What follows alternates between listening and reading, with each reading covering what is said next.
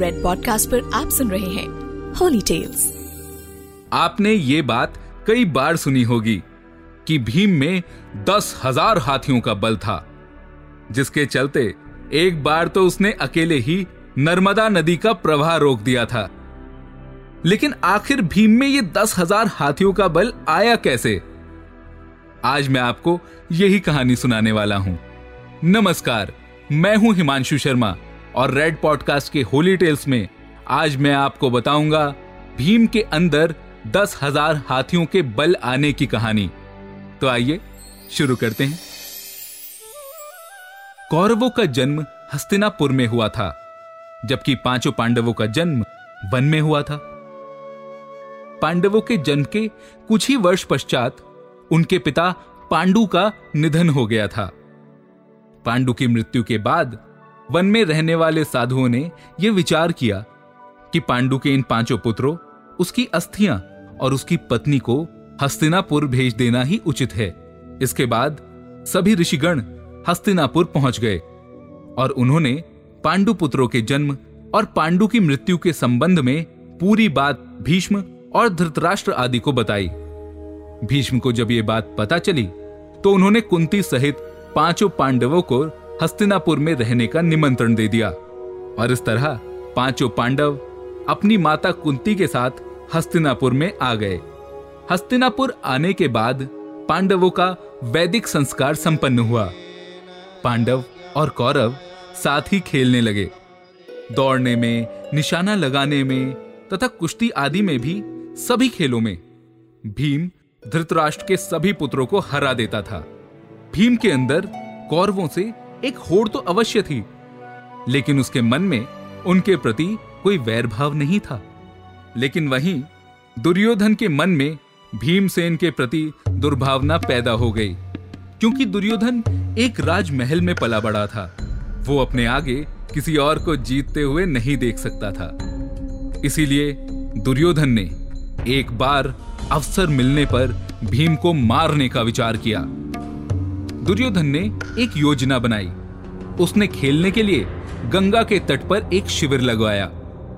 उस स्थान का नाम रखा उदय क्रीडन। वहाँ खाने, पीने इत्यादि की सभी सुविधाएँ थी। दुर्योधन ने पांडवों को भी वहाँ बुलाया। और एक दिन मौका पाकर दुर्योधन ने भीम के भोजन में विष मिला दिया। उस विष के असर से जब भीम अचेत हो गए तो दुर्योधन ने दुशासन के साथ मिलकर उसे गंगा में डाल दिया। भीम इसी अवस्था में विष को पीते हुए नागलोक पहुँच गए। नागलोक में सांपों ने भीम को खूब डसा, जिसके प्रभाव से उनके उस विष का असर कम हो गया। और थोड़ी देर बाद भीम को होश आने लगा। जब उन्हें होश आया तो उन्होंने देखा कि सांप उन्हें डस रहे हैं। उन्हें लगा कि ये सारे सांप उन्हें मारने की कोशिश कर रहे हैं। तब भीम ने सभी सांपों को मारना आरंभ कर दिया।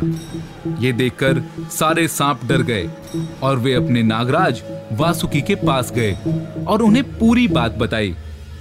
तब वासुकी स्वयं भीमसेन के पास गए। उनके साथ आर्यक नाम का एक नाग भी था, जिसने भीम को पहचान लिया।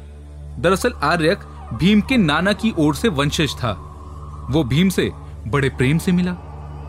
तब आर्यक ने वासुकी से कहा कि भीम, मेरा नाती है, इसलिए आप उसे उन कुंडों का रस पीने की आज्ञा दे दीजिए, जिनमें हज़ारों हाथियों का बल है, क्योंकि इसी तरह भीम को जीवित रखा जा सकेगा। तब वासुकी ने आर्यक की ये बात सुनकर उन्हें इस बात की स्वीकृति दे दी।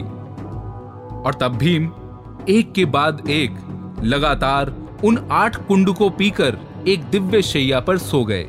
इधर दुर्योधन ने जब भीम को विष देकर गंगा में फेंक दिया था तो उसे बड़ा हर्ष हुआ। उसने तुरंत शिविर को समाप्त किया और सभी कौरव और पांडव भीम के बिना ही हस्तिनापुर के लिए रवाना हो गए। पांडवों ने सोचा कि भीम आगे चले गए होंगे। ये सोचकर जब सारे लोग हस्तिनापुर पहुँचे तो युधिष्ठिर ने माता कुंती से भीम के बारे में पूछा। तब कुंती ने भीम के ना लौटने की बात कही। और जब उन्हें यह ज्ञात हुआ कि भीम तो वापस आए ही नहीं तो कुंती व्याकुल हो गई। तब उन्होंने विदुर को बुलाया और उन्हें भीम को ढूँढने के लिए कहा। विदुर ने उन्हें सांत्वना दी और सैनिकों के साथ भीम को ढूंढना आरंभ कर दिया।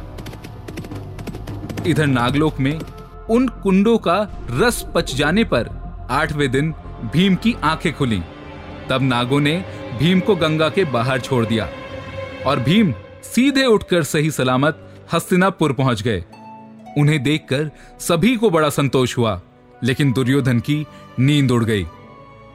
तब भीम ने माता कुंती और अपने भाइयों के सामने दुर्योधन द्वारा विष देकर गंगा में फेंकने और नागलोक में उनके साथ क्या क्या हुआ, ये सारी बात सबको बताई, लेकिन धर्मराज युधिष्ठिर ने फिर से धर्म का पालन करते हुए भीम से कहा कि ये बात वे किसी और को कभी ना कहें। और इसीलिए दुर्योधन की ये योजना कभी किसी के सामने नहीं आई। मैं हूँ हिमांशु शर्मा और रेड पॉडकास्ट के होली टेल्स में आप सुन रहे थे भीम के दस हज़ार हाथियों के बल की कहानी। ऐसी और कहानियों और जानकारियों के लिए जुड़े रहें एस्ट्रोलॉजिक के साथ फेसबुक इंस्टाग्राम यूट्यूब और ट्विटर पर। और अधिक जानकारी के लिए द एस्ट्रोलॉजिक डॉट कॉम संपर्क करें। धन्यवाद। You are listening to Red podcast Holi tales return by Himanshu Sharma audio design by Shekhar Tiwari send your feedback and suggestion right at podcast at Red F M dot in